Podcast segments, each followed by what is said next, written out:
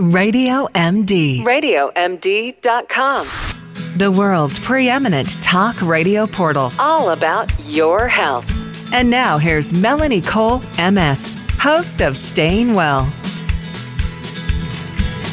What's the difference between an alcoholic and a social alcoholic, if there is any difference? It's interesting to me to see people that say, oh, I'm only a social drinker. Well, what does that exactly mean? My guest is Dr. Thomas Wright. He's a child psychiatrist, and he has got a lot of information for us. So, Dr. Wright, tell us, an alcoholic versus a social drinker or a social alcoholic, what does that even mean these days? It's about the pattern of your use, and I think sometimes people will call themselves a social drinker or a social alcoholic, as a sort of a defense against sort of confronting, what their patterns of drinking are really like. Certainly someone can be social and have a couple of drinks, but a social alcoholic would usually have those drinks and have all the symptoms of alcoholism, but they only do it in a social situation. So sometimes they use that as a defense mechanism or reason to sort of deny the troubles they're having. Well, we've always heard, Dr. Wright, the standard questions for alcoholism. Do you drink alone?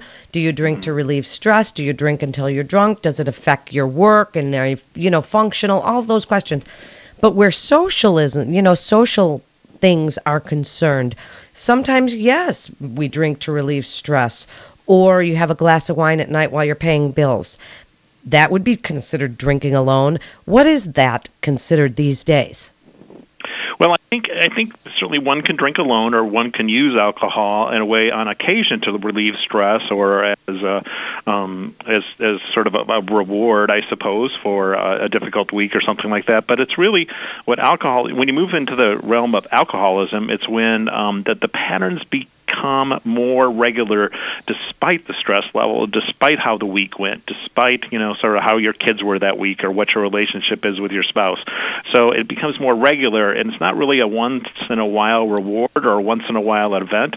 It becomes really a regular event that you're sort of doing in we call in the field maladaptive ways.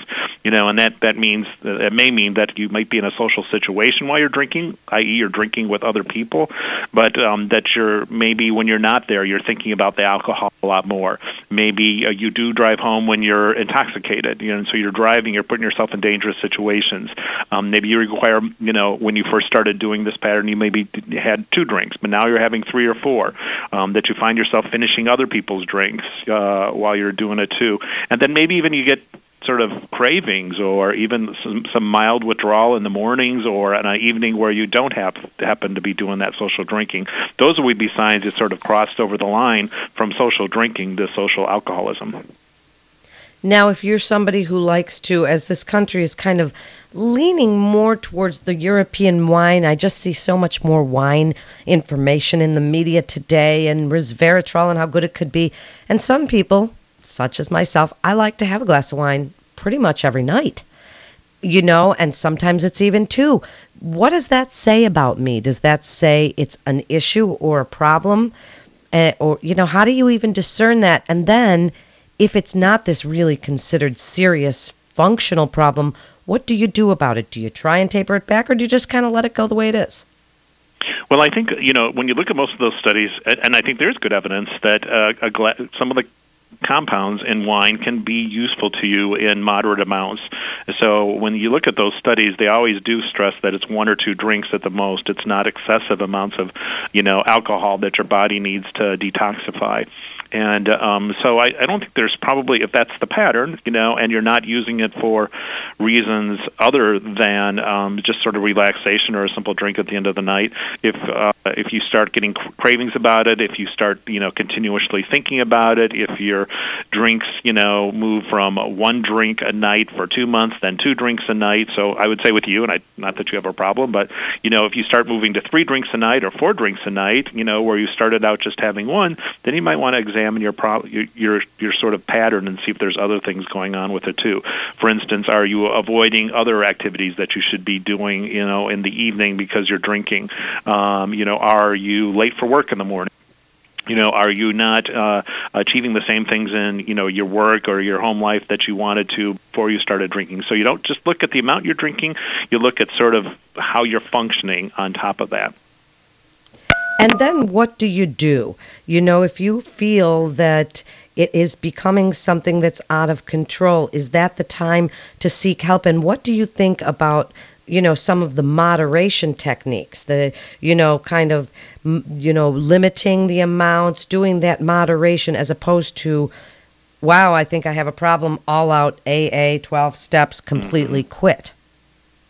Well, I think everyone's an individual, and you have to start out where you want to start out, you know, and so I think, first of all, finding someone who knows something about it probably makes the most sense, and that could be coming to a place like Rosecrans where I work, you know, and getting an evaluation. It might be talking to someone else that you know has the disease of alcoholism and seeing what their patterns were like. It may be going to an AA meeting. You know, everybody's a little bit individual and needs to start out that walk with however they feel comfortable starting out that walk. And there are, you know, we're lucky. There's lots of places to sort of be able to turn to talk to someone else about it. And I think one of the reasons why I always say talk to someone else is because in our own heads, we can develop our own denial patterns, you know, to face some things. Sometimes if you say those things, what's happening to you, out loud to someone else, they can give you a perspective that sometimes is just not available to you in your own head. That's really good advice, because it does, sometimes we tell ourselves certain things, whether it's about our weight or our exercise habits or our drinking or really any of those things that would be health related. And we can definitely, you know, kind of put the veil over our own self. So when you tell it to someone else, especially somebody who is a non-biased judge, they're going to be able to give you a clearer picture. So That's right. You say that we need to take a look at what we're doing and these kinds of behaviors, whether it affects us or not. If it doesn't affect us, Dr. Wright, if we're still really functional, doing work, everything, then is it a problem? Just for the simple fact, because I know people who say, oh, if you have a drink every night, it's a problem no matter what else you're getting done during the day.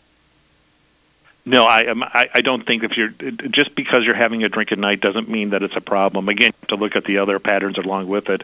You know, if you're not getting other things done, I mean, if you're having a drink every night and you're doing that instead of taking your child to his piano lesson or, you know, to baseball practice or something like that, then maybe a drink at night could be a problem for some people. But if, you know, if you're doing everything else that you should be doing, and other people around you are sort of confirming that, and you've talked to someone else and said, you know, an objective person like you point out, and they don't see a problem, then I think that can be fine. I mean, alcohol can be just a social sort of, you know, taste function for some people, but you just have to be open to your use patterns and being willing to sort of confront if it does seem to be moving or changing or moving into more of a pathology sort of range of behaviors. Well, and also because it is part of certain cultures and it's part of this new age of cooking and restaurants and, you know, these beautiful glasses of wine and all of these things. So it is kind of hard to discern that. In just the last minute, please, Dr. Wright, if you would, wrap it up for us. Give us your best advice on determining whether you're a social alcoholic or what the difference is between really true alcoholism and something that you're doing that really doesn't hurt and may even help. Yeah, so really what you're looking at is the difference between social drinking and social alcoholism. And alcoholism part, you know, of drinking would be something that would be, again, moving into the pathology range, and that's when you begin to worry. And so the hallmark things that you want to look for there is your tolerance changing, you know, with your social drinking at night, you know, i.e., are you needing to drink more in order to get the same kind of effect, or that you can't even socialize unless you are drinking? So is your tolerance changing? Are there some symptoms of withdrawal, even mild withdrawal, like you find yourself craving in the morning or craving in the afternoon before you're drinking, or that you're obsessing about that first drink or when, you know, the time will come for you getting the drink? If you're sort of thinking overly or excessively thinking about that, you might have some anxiety or shakiness, some sweating, vomiting even, you know, that might be signs of withdrawal. So if you see some withdrawals, that would be a problem. And if you've sort of lost control over your drinking, like you can't even go at night.